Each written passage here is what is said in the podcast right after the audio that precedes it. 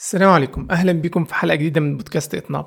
الحقيقة الحلقة دي تعتبر حلقة طريقة أنا ما كنتش مخطط لها، وحتى في الواقع التحضير أنا يدوب كتبت يعني إيه رؤوس أقلام كده للنقاط اللي عايز أتكلم فيها، يعني ما جهزتش بشكل كبير. أتمنى دي ما تكونش يعني فكرة سيئة.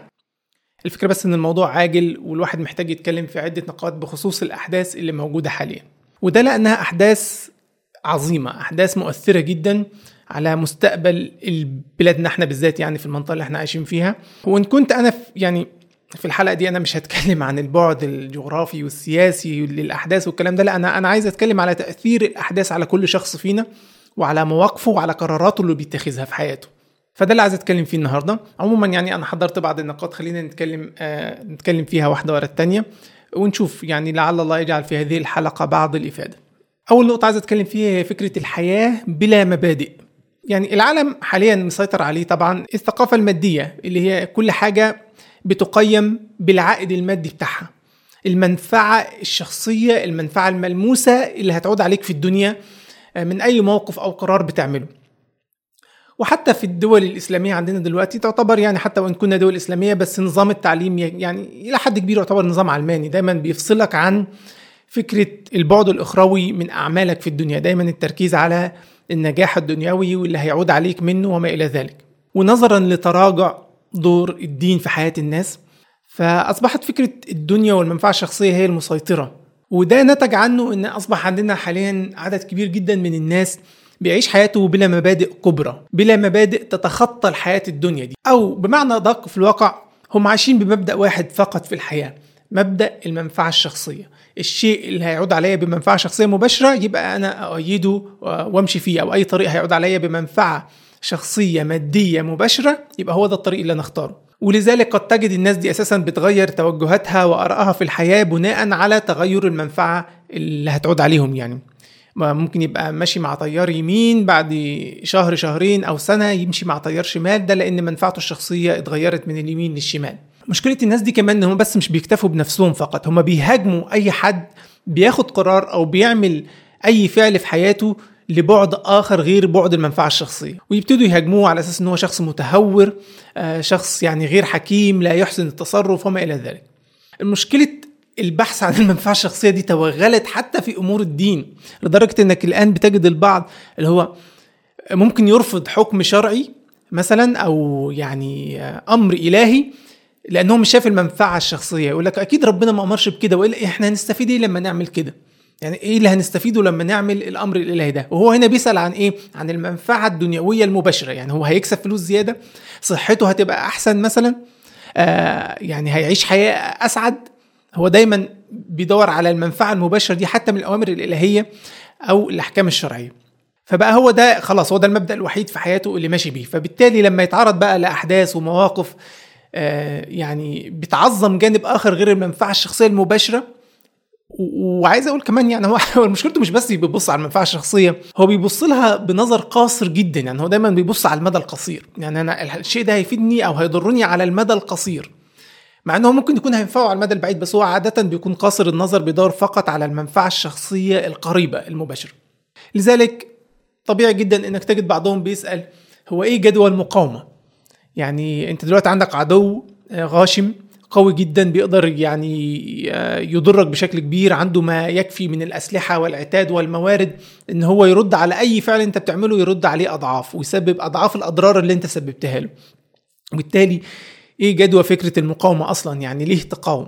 ويبتدي يتهم بقى يعني القائمين على مقاومة العدو الصهيوني الغاشم ده بان هم يعني اغبياء غير حكماء وما إلى ذلك، وكأن المقاومة دي مش عارفة ولا ما فكرتش إن هي عارفة فعلا أي فعل هتقوم بيه إن هيكون فيه رد من العدو. يعني هم بالفعل الموضوع ده هم عايشين فيه من عشرات السنين من عقود، فهم أكيد عارفين إن هيكون فيه رد وعارفين إن الرد هيكون قوي، فليه بيعملوا كده؟ هو بالنسبة له ده فعل أحمق ملوش منفعة خالص، مفيش منه غير الضرر فقط. والحقيقة الواحد لو فكر بالطريقة دي يبقى مفيش أي معنى لأي مقاومة حصلت في التاريخ. يعني هو في في دماغه، هو في ذهنه الشخص المادي اللي بيفكر بالمنفعة الشخصية القريبة ده فقط هقول لك انت ما ينفعش تقاوم الا اذا كنت انت اقوى من العدو، انت هتقدر تضره أو تؤذيه أكتر ما هو يقدر يضرك ويؤذيك. بس ده مش منطقي. ليه؟ لأن أنت أرضك محتلة، أنت أنت بطبيعة الحال أنت الطرف الضعيف، لأن هو المحتل لما احتل أرضك هو دمر قوتك، استولى على مواردك، ودايما بيحافظ على أن أنت تفضل ضعيف. فأنت طول عمرك هتفضل ضعيف، دائما هتفضل الطرف الأضعف. يعني هو في في محتل عاقل في الدنيا او عنده بعض العقل يعني هيحتل بلد ويحاول يسرق مواردها، بعد كده هيسيب اهل البلد دول يقووا من نفسهم ويستفيدوا من مواردهم ويستنى لغايه ما يبقوا على قدر من القوه ان هم يعني يهزموه او او يطردوه من البلد؟ اكيد لا، اكيد لا. في كل يعني على مر التاريخ اي مقاومه نجحت في تحرير ارضها كانت هي هي الطرف الاضعف في البدايه بطبيعه الحال.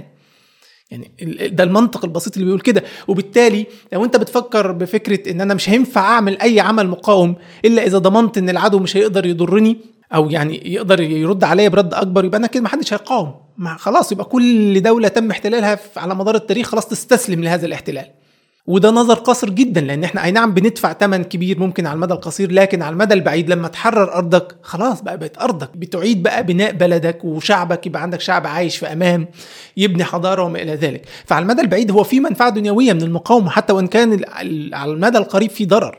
يعني في الواقع هو في نوع من انواع الجبن والخسه، بيحاول دايما يعني يتخبى كده في رداء العقلانيه، لان هو زي ما قلنا هو يعني مش شايف مش شايف اولا الاجر الاخروي. هو خلاص هو فكره ان المقاومه دي عمل شرف عظيم، وان اللي بيموت هو بيقاوم او اللي بيجيله ضرر هو في اجره عظيم في الاخره. هو مش شايف ده خلاص، هو الاخره مش في حساباته اصلا. فلما ما بتدخلش في الحسابات فبتبان ان الحسبه كده خسرانه، المقاومه يعني فعل خاسر بحسابات الدنيا.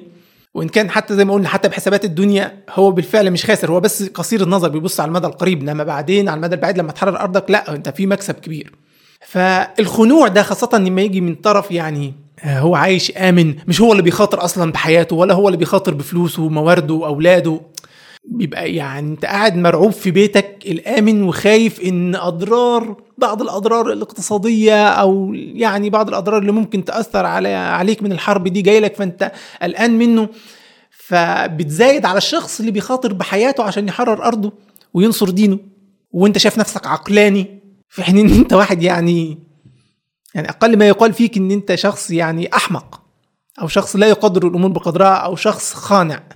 مرة تانية لو لو لو مفيش أي منطق في فكرة إن أنا لازم المقاومة تضمن إن مفيش رد فعل من العدو، أو إن هي بقى الضرر اللي بيجي على العدو أكبر من الضرر اللي بيجي عليها، وإلا ما تقاومش. مفيش حد هيقاوم بالطريقة دي، مفيش بلد هتحرر.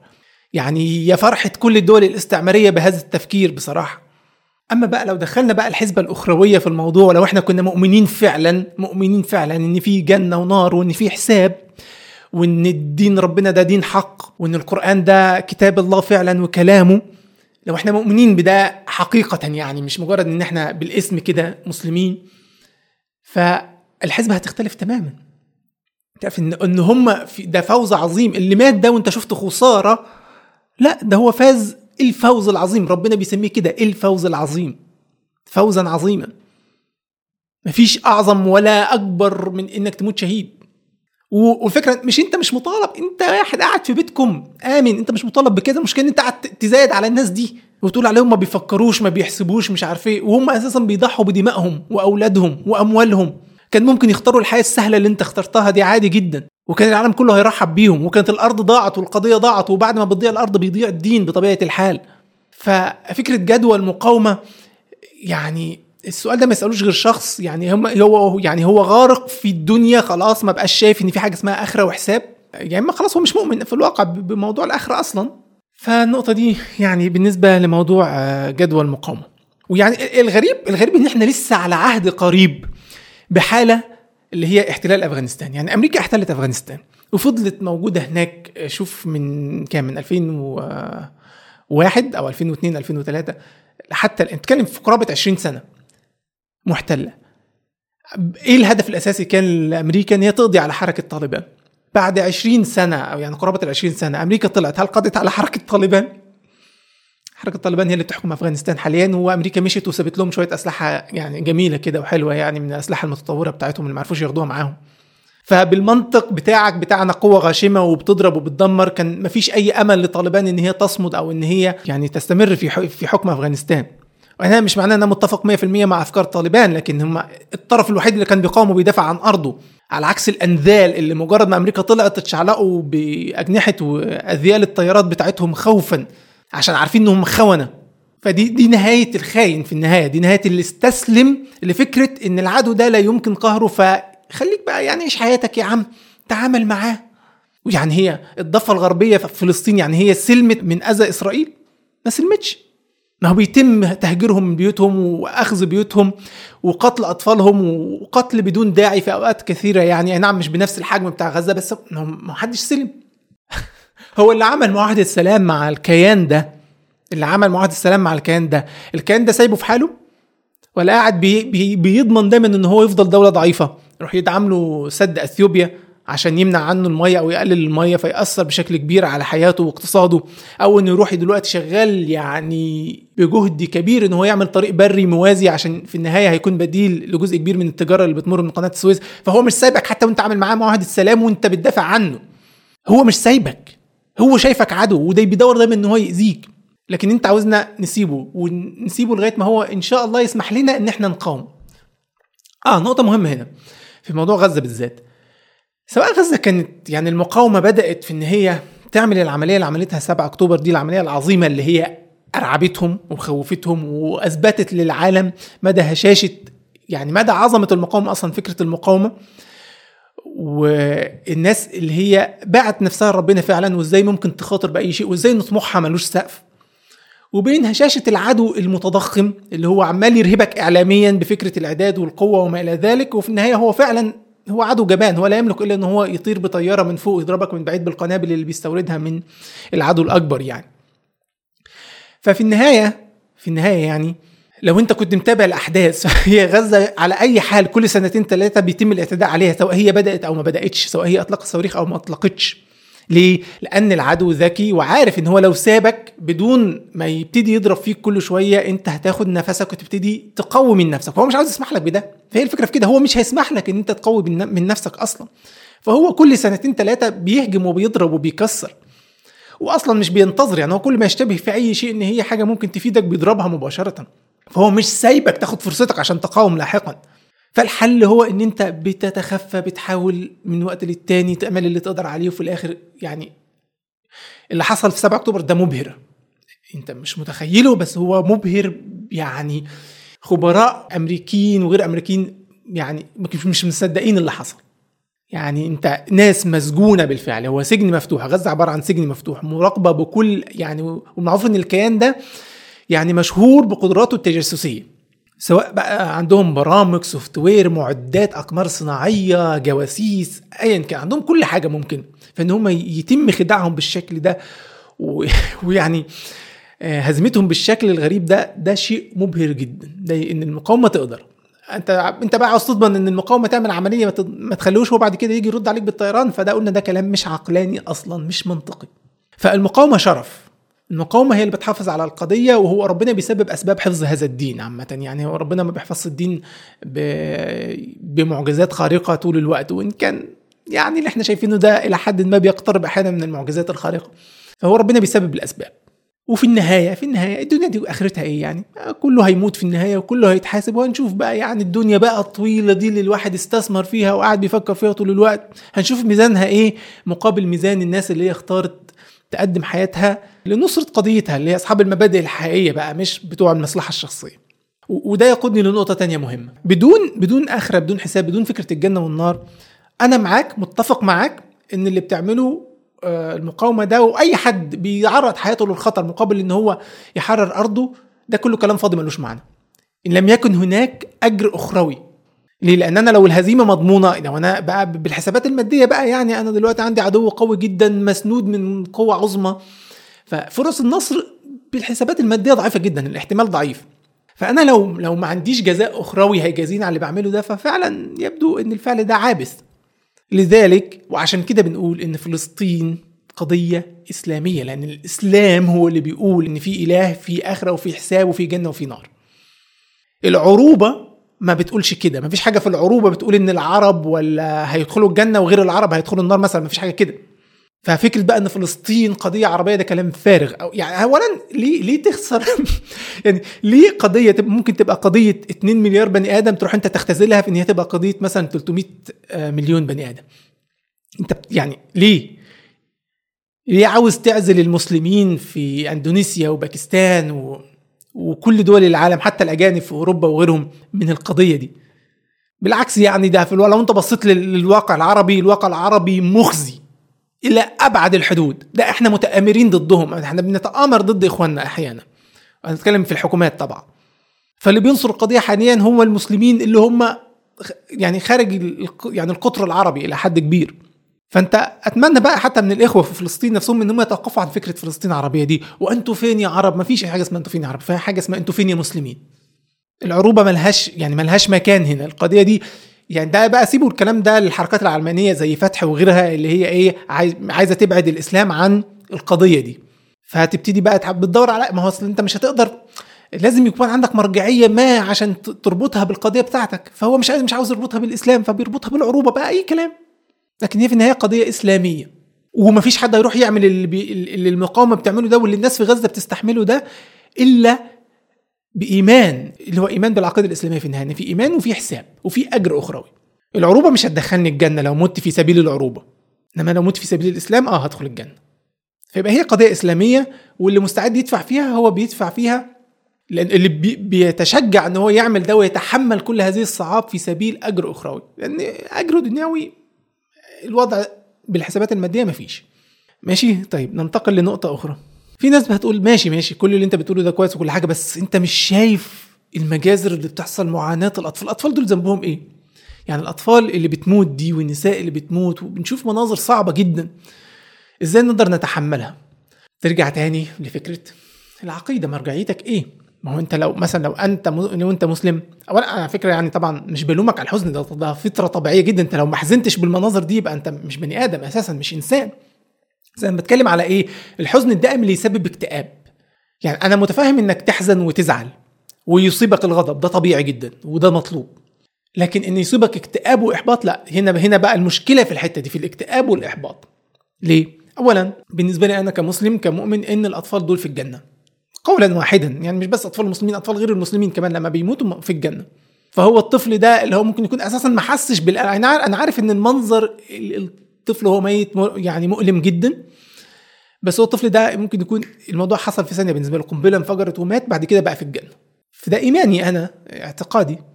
وحتى الطفل لما بيتألم يعني مش بيموت وبيتألم بألم في المستشفى او ما الى ذلك، هو جزء كبير من من ادراكه للامور بيكون اخف، لان هو لسه طفل، مش يعني مش مدرك حجم الفاجعه حجم المأساة. ما بيفكرش ان انا طول عمري هعيش بعد كده بالألم ده والكلام ده، الطفل ما بيفكرش في كده. وعشان كده بتشوف مثلا بعض المشاهد الطفل بيبقى طالع من تحت الانقاض، وخلال ساعات حد قاعد كده بيلعب معاه بيديله شوكولاته، بتلاقي الطفل بيضحك ونسي الموضوع الى حد كبير. يعني طبعا لاحقا هيكون في توابع لو الناس، لو المكان اللي عاش فيه الناس دي ما احتضنتش الاطفال دول وربتهم من ضمن اطفالهم او ضمن عيالهم، وبقوا فخلاص بقى الطفل بيتعايش مع الموقف. من الموقف مش بالصعوبه اللي انت متخيلها على الطفل في المرحله دي. ف قد يبدو كلام جاف شويه او عقلاني، لكن انت احسبها، بفكر فيها بالمنطق ده. احنا بس احيانا بنسقط، وده طبيعي برضو ان احنا نسقط الالام اللي بنشوفها دي عند الاطفال على اطفالنا وابنائنا، فنحس طبعا بالم شديد لانهم اطفالنا. مره ثانيه ده برضو مطلوب انك تحس باخوانك بالشكل ده، بس بدون ما يقود ذلك لفكره الاكتئاب والاحباط اللي هو يصيبك بالعجز. ليه؟ لان في حساب اخروي. هو انت بالله عليك لو انت واحد من المسلمين المؤمنين بالجنه والنار وان في حساب اخروي مش عارف ايه، وانت شايف اعمالك دلوقتي وتقصيرك في حق ربنا وتقصيرك في حق عبادك، ما كنتش تتمنى ان انت كان يعني ممكن واحد يموت وهو صغير ويدخل الجنه يعني وتت يعني تتخفف من من الحساب على اعمالك وسيئاتك وذنوبك. فهي عارفين انا شفت مقطع كده كان متشير على فيسبوك لتسجيل صوتي واحده بعتها مثلا لاهلها خارج غزه غالبا، يعني امراه عاديه جدا عاديه جدا، لا هي يعني عالمة درست علوم الفقه والسنة والعقيدة ولا أي حاجة، بس هي مؤمنة، هي مجرد مسلمة عادية مؤمنة. تسمع الكلام ده، يعني مش عارف إذا كنت ممكن أضيفه في، حاول أضيفه. تزعلوش علينا يما، إحنا إن, إن شاء الله إذا ضلت الأمور زي هيك حننتصر، وحاجة عندكم وحنم عندكم، وان ما صارت الشي يا خالتي حنكون شهداء، والتنتين احنا احنا كسبانين. والله يا خالتي الامور عندنا في غزة عادي، والناس كلها فاتحة محلاتها، والشهادة علينا حق يا خالتي. يقولوا لك ريم بنتك شهيدة ولا يقولوا لك ماتت؟ في الاول وفي الاخر لو كنتم في بروج مشيدة حنموت حنموت يا خالتي، نموت شهداء ولا نموت موت عادية. والله يا خالتي يا محلى الشهادة نموت واحنا لبسات أواعينا وحجابنا على رأسنا، ولا يحممونا ولا بحطونا في الثلاجات ولا أي حاجة يا خالتي، زي ما احنا في جلباباتنا وفي حدائنا بلفونا وبحطونا. يا محلى الشهادة يا خالة، يا محلى الشهادة. إلا حجة عند ربنا، قطعين علينا كهرباء وقطعين علينا مي، حتى الأشياء اللي بالدكان والله العظيم قربت تخلص يا خالتي. لكن هذا كلياته يعني أجر، إحنا صبرين يا خالتي والله العظيم. والله والله لا يخيروني هالحين أروح أعيش في بلد تاني، ما برضى وما بسيب أرضي ولا بسيب وطني، بستشهد هنا يا خالتي. والله يا خالتي معنوياتنا عالية، قسما بالله معنوياتنا عالية، أمورنا منيحة الحمد لله. والله أولادي هتو بعتتهم على الدكان ونزلوا بالشارع ولعبوا شوي، أنا يا خالتي قد ما أخبيهم يعني بدهمش يموتوا. والله يا خالتي لو خلص عمرهم غير يموتوا. بعدين ايش احنا إلا حجة عند ربنا يا خالتي عشان نخش الجنة؟ هي الجنة بدها تيجي ببلاش، احنا أحسن من الرسول اللي قاعد بالمعركة مرة سنة، ولا أحسن من, من باقي الأنبياء اللي تعذبوا؟ احنا مش أحسن منهم يا خالتي. خلينا نتعب شوية، خلينا نلاقي حجة عند ربنا نخش الجنة من غير حساب ولا سابق عذاب. الله ينولنا يا خالتي وينولكم يا رب. شرف تسمع الكلام ده تعرف هو يعني تعرف يعني ايه عقيدة؟ زي العقيدة ممكن تخلي ضعفاء أقوياء نفسيا بالشكل ده. فتخيل بقى اللي تحت القصف، اللي تحت اللي هو بيعاني فعلا، هو ده موقفه، هو مش محبط مش مكتئب. فأنت بقى اللي انت عايش في الأمان ومرتاح في بيتك، أنت اللي محبط ومكتئب؟ لا، هو ليه؟ لأن هو حاطط نظره فين؟ حاطط نظره على الآخرة، هي جزء كبير من حساباته، أنت مش حاططها بجزء كبير من حساباتك. فده اللي عامل الفجوة دي، واللي عامل الموقف الغريب ده. اللي تحت القصف التعبان هو اللي بيثبت الناس، اللي بره هو اللي قوي نفسيا، واللي بره هو الضعيف. سبحان الله. يعني برضه هو في يعني انا لما شفت المقطع ده برضه سمعته، وعلى فكرة هو مش مقطع ده، في حاجات كتير شبهه، يعني هو مش حاجة نادرة. يعني يعني انا الى حد ما يعني في قدر من التثبيت بالنسبة لي، بيقول لي ايه، هو في عقيدة تانية على وجه الارض حاليا، عقيدة غير العقيدة الإسلامية، ممكن تخلي حد في هذا الموقف الضعيف قوي نفسيا بهذا الشكل؟ يعني إيه العقيدة التانية اللي موجودة في الدنيا اللي تخلي شخص في هذا الموقف الضعيف، في هذا الموقف الصعب، يبقى قوي نفسيا بهذا الشكل؟ أنثى ممكن أولادها يموتوا بالقصف، ومع ذلك بتقول الكلام ده. أم أم فعقيدتك الإسلامية، لو أنت لو أنت عاوز تطلع بحاجة من الأحداث الحالية بجد بجد، روح اقرأ في العقيدة، اتعلم اتعلم ارجع تاني. يعني كثير منا احنا ماشيين كده في الحياه كده، يعني حتى مسلمين مولودين مسلمين وكل حاجه، وممكن تعلم شويه قران، تعلم شويه احاديث، بس ما حدش فينا درس عقيده، وما تعلمناش عقيده في المدارس. فعشان كده عقيدتنا ضعيفه وايماننا ضعيف. وخلي بالك الايمان بيزيد وينقص، يعني الايمان هو ما هوش يا اما انت مؤمن مية في المية يا اما انت بقى غير مؤمن صفر في المية، لا، هو الايمان بيزيد وينقص. معنى ان الايمان بيزيد اه هتلاقي دايما في المواقف الصعبه دي الناس اللي ايمانهم عالي قدرتهم على التحمل اكبر. ف ابدأ ابحث في العقيدة، افهم معنى ان الدنيا دار ابتلاء، يعني ولو شاء الله لانتصر منهم ولكن ليبلوا بعضكم وبعض. وربنا قايل لك كده، والله الموضوع ده مش مفاجأة، هو ربنا قادر انه يهزم اعدائه، بس هي الدنيا يعني لو ربنا بيهزم كل اعدائه لحظيا في الدنيا خلاص، ما هو كده فكرة الحساب والابتلاء والجنة والنار، ما هو كل الاشرار او كل العصاة هيموتوا لحظيا، والمؤمنين هيستمروا. ما هو مفيش حد هيبقى عاصي، مفيش حد هيبقى عنده فكرة حرية اختيار ان هو يبقى عاصي اصلا، أو أو حرية الكفر. فعلى أي أساس هيكون الحساب؟ ما هي الدنيا كده، الدنيا دار اختبار، اللي هو ما ينفعش أبقى في امتحان وبعد كده أتفاجئ هم ليه بيجيبوا أسئلة صعبة، أو أنتوا مش أنتوا عاوزيننا ننجح في الامتحان، ما تدونا الإجابات نكتبها مباشرة في على الأسئلة. طب هيبقى امتحان إزاي؟ يعني كيف يكون هذا اختبار أصلا بدون أسئلة صعبة، بدون لحظات اختبار شديدة على النفس؟ يعني الآيات القرآنية كثيرة اللي بتقول أنت مش هتدخل الجنة غير لما تبتلى، هو ده شرط أساسي، الابتلاء الشديد، وهيصيبك نقص في الأموال والأنفس والثمرات. فمفيش مفاجأة في الموضوع، الموضوع مش جديد على فكرة. يعني برضو مش بلومك على إنك تزعل أو تغضب أو تحس بقدر، مش مش قصدي كده، قصدي بس إن الموضوع ده في النهاية الإيمان هو اللي هيمنعك إن الموضوع ده يتحول لاكتئاب وإحباط. ان يصيبك بالعجز التام بقى او او والعياذ بالله بيحصل مع الناس العكس تماما، هو ايمانها ضعيف جدا فتشوف الحاجات دي فتبتدي ايه آه تبتدي تشك بقى في في وجود الله ورحمته وكرمه وما الى ذلك. فابعد عن النقطه دي خالص. ومره تانية عشان كده بنقول ان فلسطين قضيه اسلاميه يا جماعه، ما تقوليش قضيه عربيه ولا قضيه عادله ولا مش عارف الكلام ده، لا هي قضيه اسلاميه. النقطه الاخيره بخصوص معاناه الاطفال والنساء في غزه وما الى ذلك، هو انا بس برضو عايز اسال سؤال، انت ما هو انت لو نفس الفكره، انت لو انت مسلم فانت مؤمن ان لقد خلقنا الانسان في كبد، هي حياه الانسان لن تخلو من ابتلاء، حتى وانت قاعد في بلد مرفه، حتى وانت قاعد في بلد امن جدا. هو معلش يعني الاطفال مش بي... ما فيش اطفال بتعاني ولا بتموت و... وموتات صعبه، ما فيش بيوت بتتحرق، ما فيش منازل بتتهدم، ما فيش زلازل بتموت المئات في البلاد الامنه اللي مش بتحارب، في البلاد الاجنبيه ما فيش، حتى لو اتكلمت عن من باب القتل، لو انت عايش في امريكا انت ممكن طفل، يعني عمليات اللي هي القتل اللي بتتم دي بدون معنى بدون هدف، اللي هو شخص يروح مدرسه يروح مموت كل الاطفال اللي فيها، او يعني مموت قدر من الاطفال اللي فيها. الناس دول ما هو الناس دي مش في دماغها اخره ولا اي حاجه، ولا بيحاربوا ولا بيضحوا بنفسهم ولا بياخدوا قرارات حمقاء ولا اي حاجه، عاديين عادي في مدارسهم في بيوتهم، ويجي لهم واحد بدون اي معنى يروح مموتهم. انا بتكلم على الشوتينج اللي موجود في امريكا، اللي هي جزء يعني كاد يكون اصبح جزء من الثقافه الامريكيه حاليا. من فتره من كام سنه كانت حصل برضو من الحوادث الكبيره، اللي هو في لاس فيجاس ناس قاعده بتحتفل وبترقص وبتغني، وبيجي واحد امريكي زيه زيهم بدون اي مرجعيه يعني تدفعه لذلك، غير ان هو بس طلع على فندق وراح ضرب في الحفله دي، راح موت مش عارف خمسين واحد ولا حاجه. فالناس بتموت كده كده حتى في البلاد الامنه بدون معنى، حتى يعني على فكره يعني دول كمان بيموتوا بدون معنى، يعني احنا مش عارفين احنا موتنا ليه، واللي موتنا ده موتنا ليه اصلا.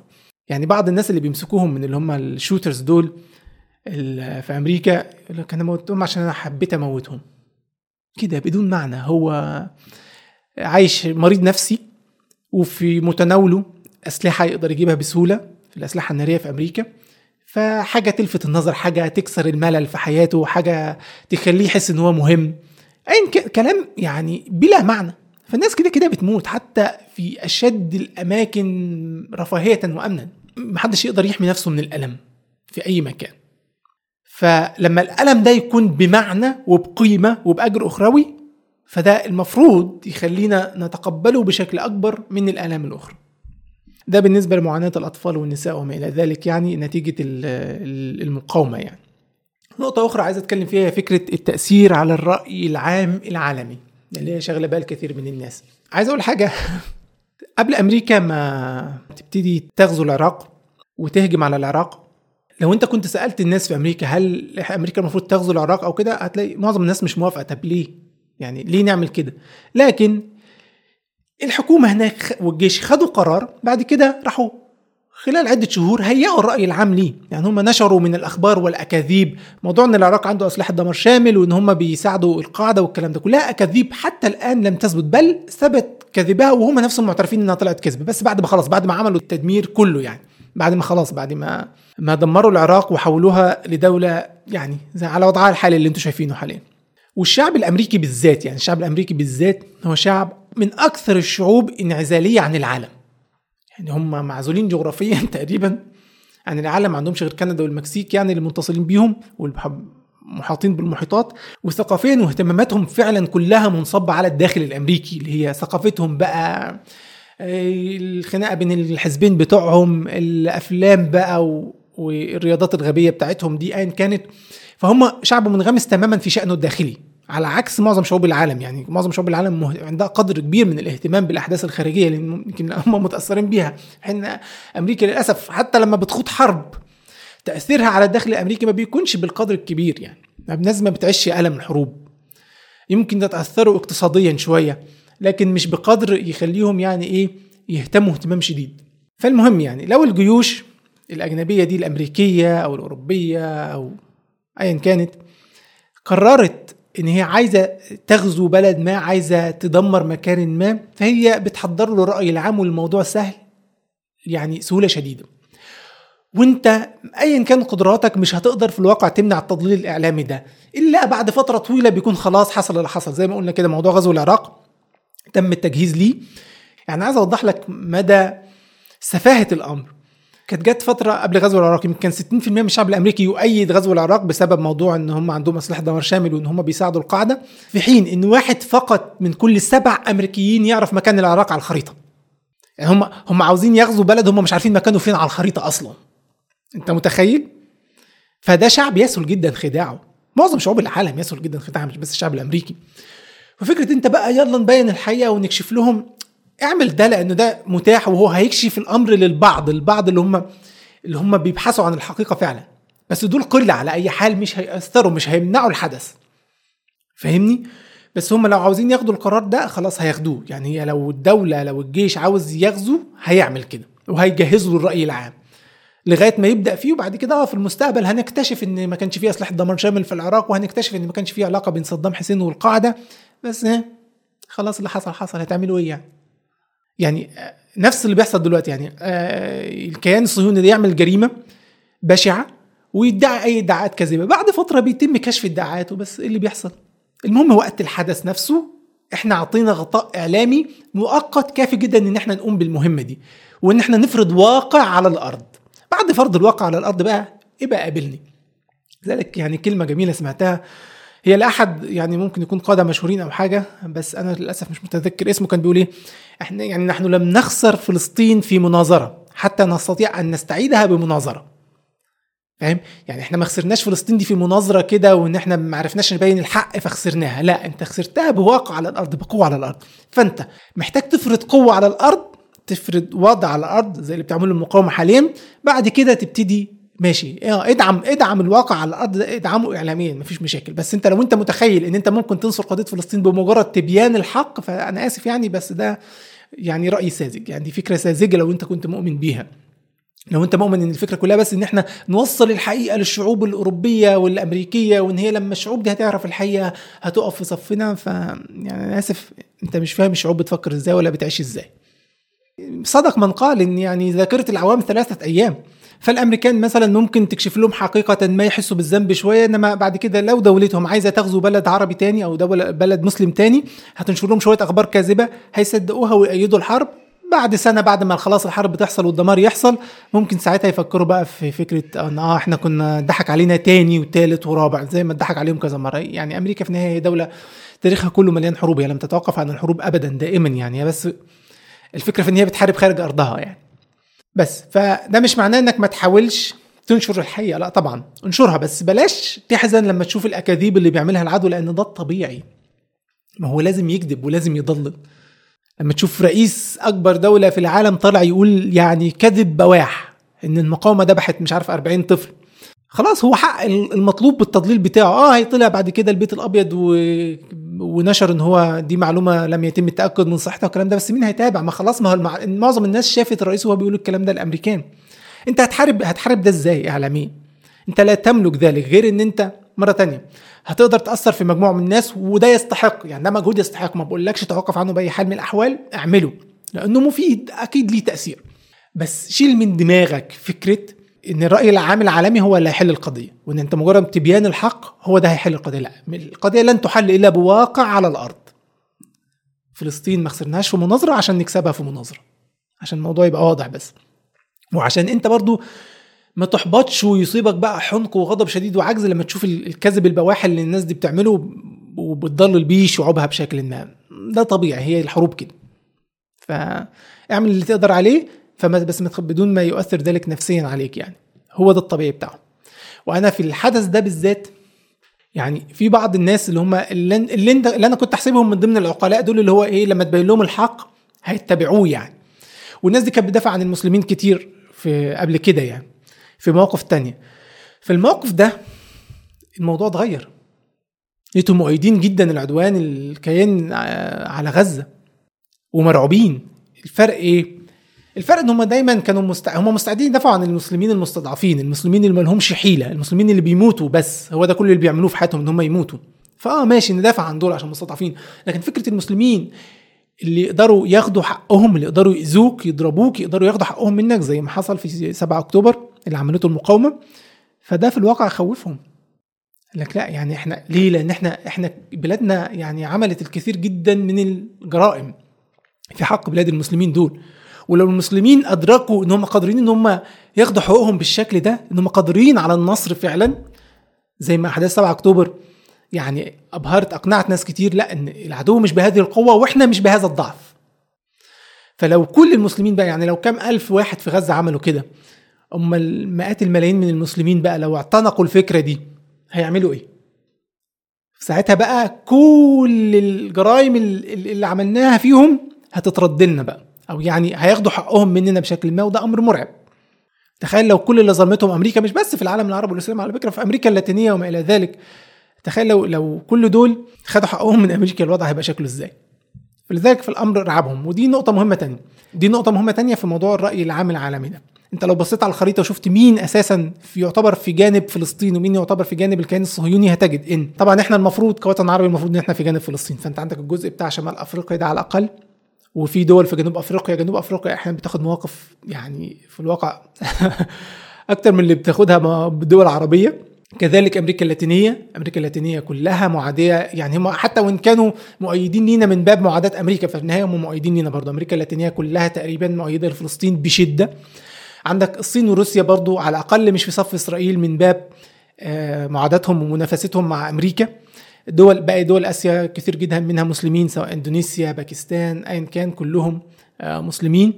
فأنت في الواقع مش هتجد إلا إيه؟ أوروبا وأمريكا، يعني كمساحة وكعدد سكان هي الفكرة. المؤيدين أو اللي عارفين الحقيقة أكتر بكتير من اللي مش عارفينها، عشان تبقى عارف يعني ده الواقع. بس الفكرة إيه اللي مخلي الوضع ما يتغيرش؟ إن الواقع على الأرض في إيد القلة دول، حتى وإن كانوا قلة فهم القوة معاهم. فده يأكد لك يعني حتة إن الواقع بيتغير على الأرض أولا، بعد كده الناس تتقبله بقى أو ما تتقبلوش مش هتفرق، لأنه خلاص أصبح واقع على الأرض. وبما إننا بنتكلم عن موضوع تأثير على الرأي العام العالمي ده، خلينا نتكلم عن عن محمد صلاح. أنا كتبت كذا مقال على الفيسبوك عن محمد صلاح، ودايما بحس الناس مش فاهمة إن أنا ما اقصدش محمد صلاح كشخص. انا فعلا محمد صلاح كشخص ما يهمنيش في شيء، انا يهمني محمد صلاح كفكره، فكره صناعه البطل من لاعب كره قدم، انك تخلي شخص شغال في صناعه ترفيهيه تحوله لبطل، بعد كده تحبط ان هو مش بطل حقيقي.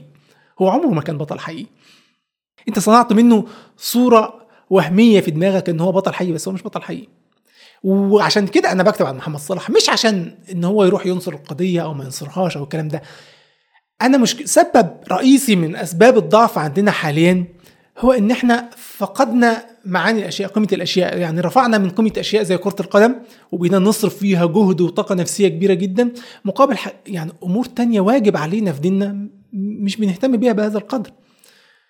فهي أنا مشكلتي في كده، مشكلتي في إن إحنا ليه بنصنع من دول أبطال، واحنا بنستغل الاحداث عشان عشان اثبت لك ان هو مش البطل اللي انت متخيله. هو ده اللي يهمني، مش ما يهمنيش ان محمد صلاح اتكلم او ما اتكلمش. ومش مش تقليلا على فكره من انه لو اتكلم، انه فعلا لو اتكلم هيكون له تاثير على نسبه الناس العقلاء اللي قلت لك عليهم دول، اللي هم ممكن يغيروا رايهم لما يعرفوا الحقيقه. بس زي ما قلنا برضو انه مش دول هم اللي هيغيروا الواقع، لان يسهل تضليل الاغلبيه العظمى اللي تعمل غطاء كافي لاي حكومه اجنبيه ان هي تعمل اي غزو او اعتداء هي عايزه تعمله. فآه ليه تأثير ممكن يعمله ويستغل شهرته، بس هي انت لازم تعرف ان جزء كبير من انبهارنا بمحمد صلاح هو اعجاب الغرب بيه، فاهم؟ يعني احنا شايفين اعجابهم بيه، فده بقى نشوف احنا دايما كده اي واحد يحقق انجاز في في دولة اجنبية نبتدي نديله قيمة اكبر. ليه؟ لان ده بقى يعني دي الدول المتقدمة اللي بتحكم العالم حاليا وهم شايفينه شخص رائع بطل، فده اكيد بقى ايه يعني رائع جدا، ده أكيد بطل أكتر من أي بطل محلي عندنا. ليه؟ لأنه حقق نجاح في في أوروبا أو في أمريكا، فده ده أصعب. فعشان كده بنشوفه يعني إيه يعني فكرة البطولة عندنا بتتعظم في عيوننا لما بيكون النجاح في المجتمع أو الحضارة الغربية بشكل عام. بس اللي أنت محتاج تعرفه إن الغرب مش هيعملك بطل إلا إذا كنت متفق مع مبادئه، أو على أقل القليل إنك لا تعارض هذه المبادئ، يعني ما تتكلمش ضدها بنص كلمة. يعني شفنا اللي حصل مع اللاعب أظن لاعب سنغالي لما مجرد أنه هو رفض أنه يحضر حفلة خاصة بتاعة الشواذ في فرنسا، تم أظن فصله من النادي ويعني محاكمته بشكل ما داخل النادي، يعني مش محاكمته قضائية. فمحمد صلاح ما بيقدرش يقدرش يقول كلمة ضد الشذوذ مثلا، فهو آه ممكن ما يأيدش اتمنى اتمنى ذلك، يعني اتمنى ان ما يوصلش الامر في يوم من الايام انه يبقى بيؤيد، آه بس على الاقل ما يعترضش، اقل القليل انه ما يعترضش، عشان ده ده دي يعني اساسيات ان احنا نصنع منك بطل. هتعارض بقى مبادئنا؟ لا، تعالى احنا هنحطمك. نقطه اخيره في بخصوص محمد صلاح هي ان محمد صلاح دي ده برضو كان رايي مختصر كده قريته والله وانا بتصفح الانترنت اليومين اللي فاتوا دول، وانا اسف ان انا ما اعرفش، مش فاكر اسم الشخص اللي كتب كده يعني، لان قريتها وسط حاجات كتير. كان بيقول ان محمد صلاح اتحول لعلامه تجاريه، محمد صلاح اصبح براند، ومحمد صلاح الشخص البني ادم اصبح شغال في هذه البراند. يعني اعتبر ان محمد صلاح ده بقى شركه، ومحمد صلاح الشخص هو شغال في الشركه ده. نعم هو هو مالكها، لكن هو برضو شغال فيها كموظف. اللي بيدير الشركه دي مدير اعماله، وممكن يكون معاه فريق تاني اللي هو رامي عباس او ايا كان مدير اعماله. فهي الشركه دي بقى بتتصرف كشركه حاليا، يعني هو محمد صلاح حاليا اللي, اللي انت شايفه ده، اللي هي شايفه على السوشيال ميديا، هو هو بيتصرف كشركه مش كشخص مش كانسان. فالشركه دي ليها مصالح، لو اعلنت مواقف معينه ممكن تخسر، زي ماكدونالدز ما خسرت لما اعلنت موقف معين مؤيد للاحتلال، خسرت. ده وارد يحصل لما تبقى لما تبقى شركه. فمحمد صلاح عاوز يتجنب الخساره دي، او مش محمد صلاح، مدير الشركه دي سواء كان رامي عباس او غيره عاوز يتجنب الخساره دي، فهو بيتعامل كشركه، فبيتجنب الحاجات اللي ممكن تسبب له خساره للشركه للبراند ده. فمشكلتك ان انت قاعد تتعامل مع محمد صلاح ك... ك...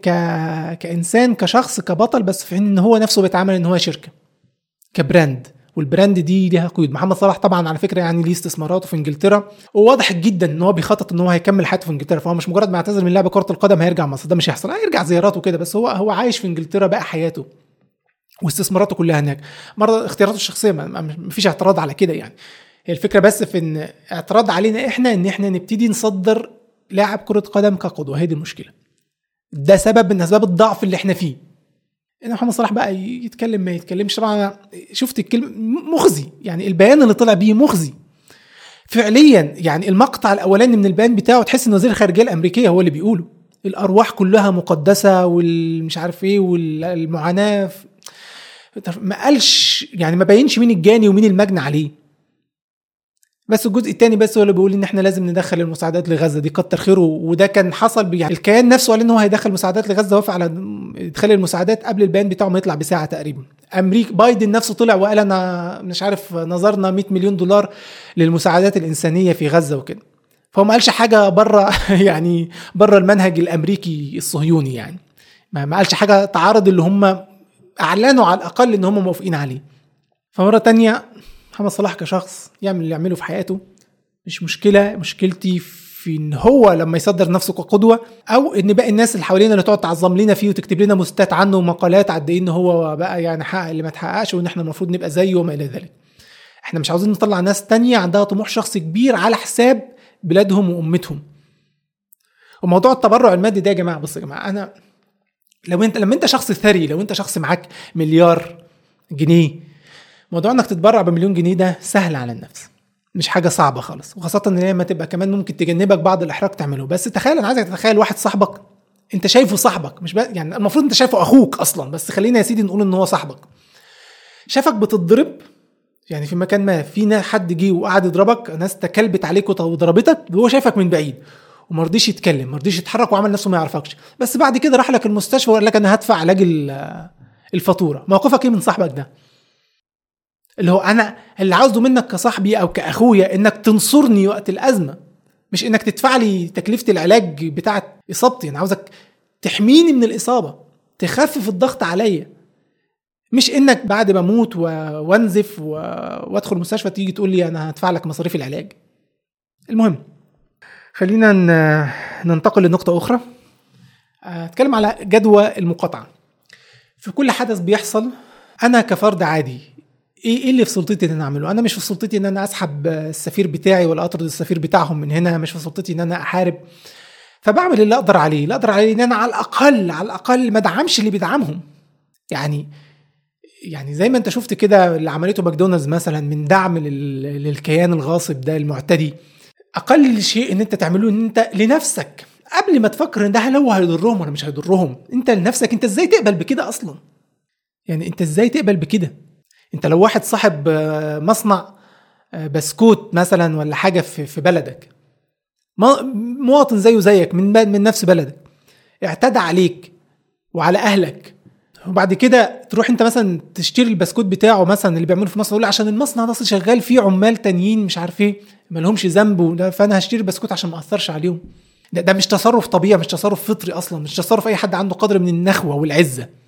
ففكره بقى ان لا مصلحنا لما نقاطع هيحصل ضرر على الاهل بلدنا اللي شغالين في الشركات دي. طيب يعني في مثال انا بضربه دايما عشان بس عشان برضه هنا تفكير عقيم، برضه تفكير بيدعي العقلانيه لكنه مش عقلاني ابدا. لو احنا قلنا ان احنا مثال بضربه عاده ان انت لو لقينا طريقه سهله حلوه جدا تحافظ على صحه الاسنان وتمنع التسوس، بحيث الشخص ده هيعمل الحاجه دي مره واحده خلاص سنانه هتفضل سليمه طول عمره مثلا، يعني هل انت شايف ان احنا مع ان احنا ننشر الفكره دي وسط الناس عشان الناس كلها تحافظ على اسنانها وتبقى صحتها كويسه؟ المنطق بيقول ايوه. طب ايه رايك بقى لما يجي واحد يقول لك بس انتوا كده هتقطعوا رزق دكاتره الاسنان وكل المصانع والشركات اللي خاصه بمستلزمات النظافه بتاعه الاسنان بقى، فرش سنان، خيط سنان، مش عارفين، وعيادات دكاتره الاسنان ده كلها دي فاتحه بيوت، حرام عليكم حرام عليكم يعني تقطعوا عيشهم. اي تغيير هيحصل هيكون فيه قدر ما من الضرر هيحصل كاثار جانبيه، ده لا يمكن تجنبه حتى في التغييرات الايجابيه، هو لا يمكن تجنبه.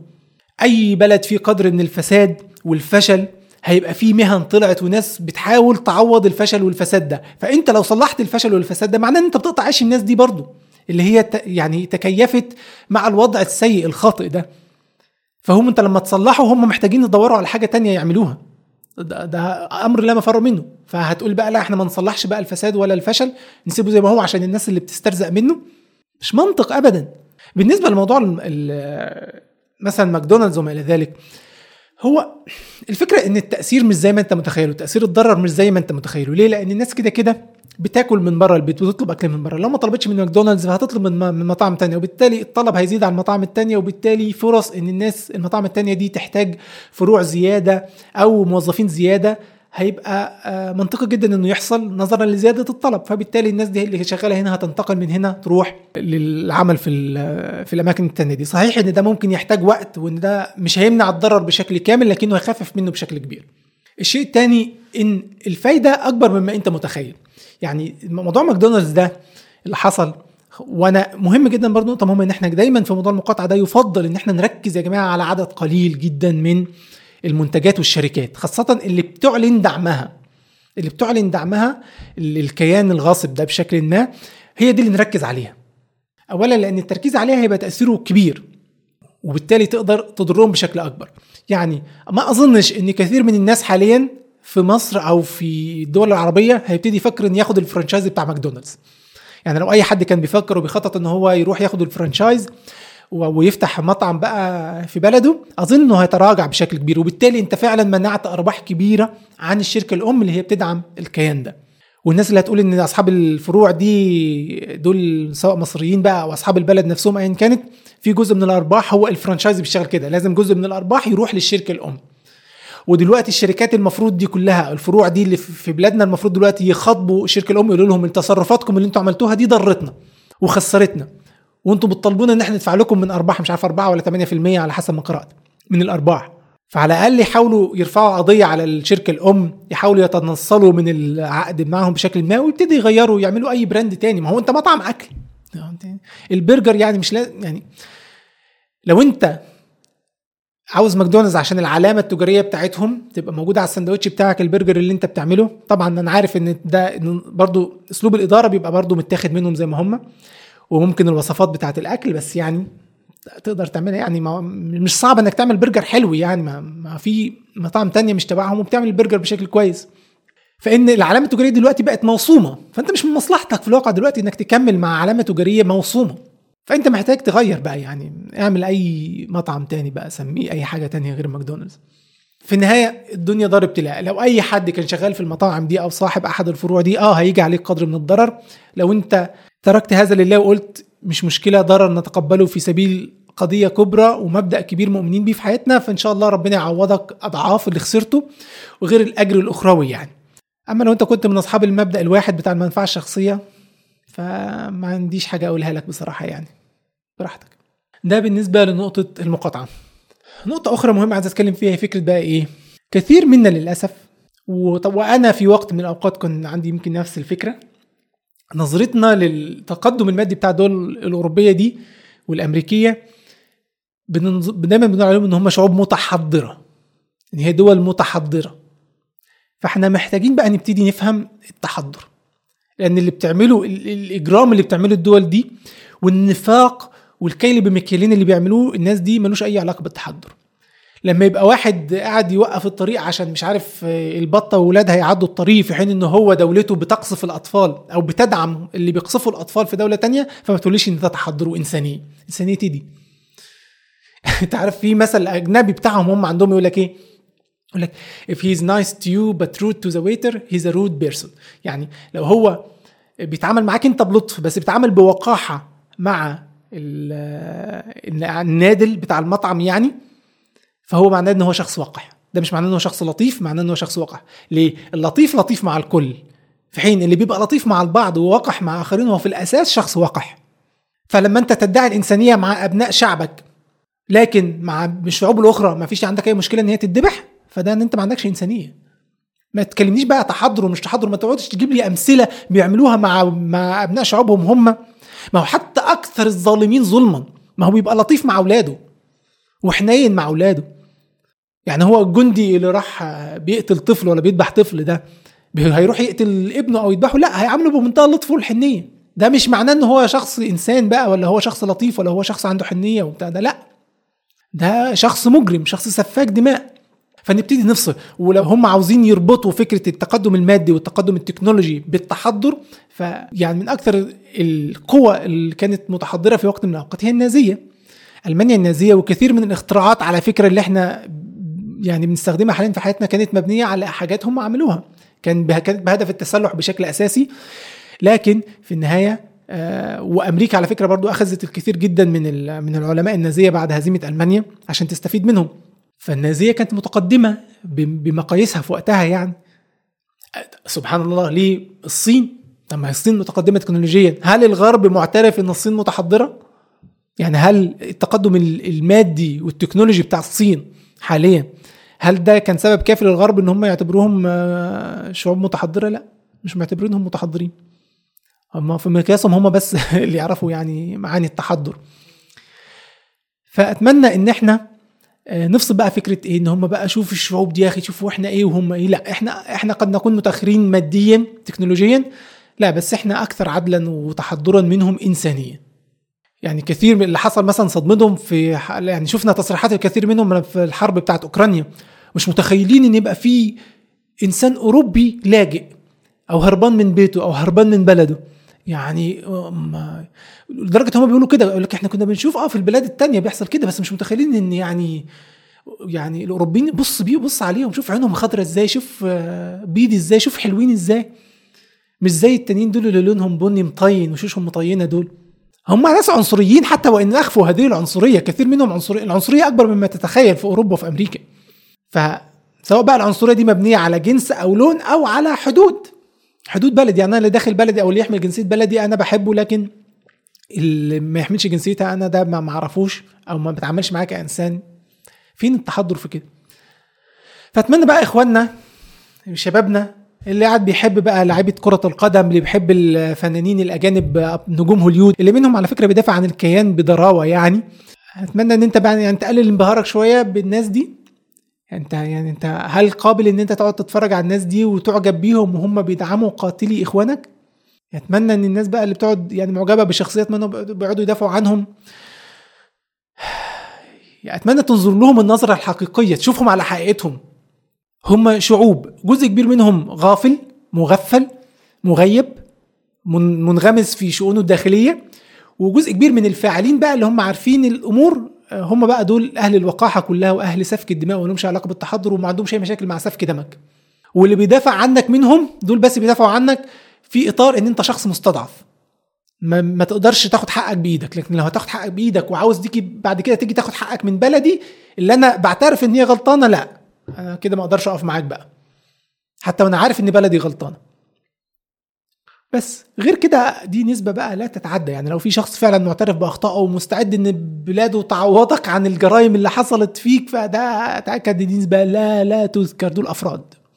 فمهم بقى ان احنا نبتدي ننظر للغرب ده بنظرة مختلفة، بعين مختلفة. اه متقدمين ماديا زي ما الصين متقدمة ماديا وتكنولوجيا، بس ده مش معناه انهم متحضرين. ايا كان مظاهر الانسانية الكذابة اللي بيعملوها مع اهل بلدهم، ما تخليش ده النظر اللي انت مثلا مش موجودة ان هذه المظاهر او المشاهد دي موجودة في بلدك تبتدي يخليك تنخدع في ان دي فعلا حقيقتهم الكاملة. مفيش حد لطيف وانساني في مشهد وسفاك دماء في مشهد تاني، لا. هو لو طالما بيسفك الدماء او طالما راضي بيسفك الدماء على اخرين، فهو قولا واحدا هو مجرم. ما تنخدعش بقى بالمشاهد الهبلة العبيطة دي اللي هي فيها الدعاية الانسانية مع اهل بيتهم او مع اهل بلادهم يعني. بس دي كانت بخصوص موضوع فصل التقدم المادي والتكنولوجيا عن فكرة التحضر. طيب اخر حاجة هختم بيها بقى هي فكرة ايه؟ ان الاحداث اللي موجود بنمر بيها ده حاليا رغم انها مؤلمة، لان هي لها ايجابيات كبيرة في الواقع. اولا اتمنى ان هي تكون على المستوى الشخصي، يعني اتمنى ان هي تكون يعني تساعدك ان هي تعيد ترتيب الاولويات في حياتك شوية، انك تبتدي تميز بين المهم وغير المهم في الحياة. انت شايف الناس دي بتعمل ايه، شايف بتتحمل ايه في سبيل مبدأ وقضية هي عايشة ليها في حياتها، في سبيل دينها، في سبيل ارضها. بتتحمل شقاء شديد جدا، فبص لنفسك هل احنا مستعدين نتحمل نفس الشقاء في حياتنا؟ ورغم ان هو مش شقاء مفروض علينا احنا، بس نشد احنا بنفسنا على نفسنا شوية عشان نقدر نعمل حاجة مفيدة في الحياة. ايامنا ما تمرش يعني بين ايدينا كده في تفاهات، يعني نبتدي نعيد ضبط الأولويات عندنا شوية، ونبتدي نشوف هما بيتحملوا ايه واحنا نقدر نتحمل ايه. وعلى فكرة انا مش قصدي اقلل منك، ما تفهمنيش غلط، انا مش قصدي اقلل منك. آه كثير انا اتصور ذلك، يمكن ممكن تعتبره حسن ظن او ما الى ذلك، بس انا اتصور هي الظروف بتصنع الرجال على فكرة. وكنا اتكلمنا ده في حلقة صناعة بيت النجاح، ان حتى هي بعض الأبطال التاريخيين هما ما كانوش عندهم قدرات خاصة بقدر ما هي اتواجدوا في البيئة الصح والظروف الصح اللي هي أخرجت أفضل ما فيهم.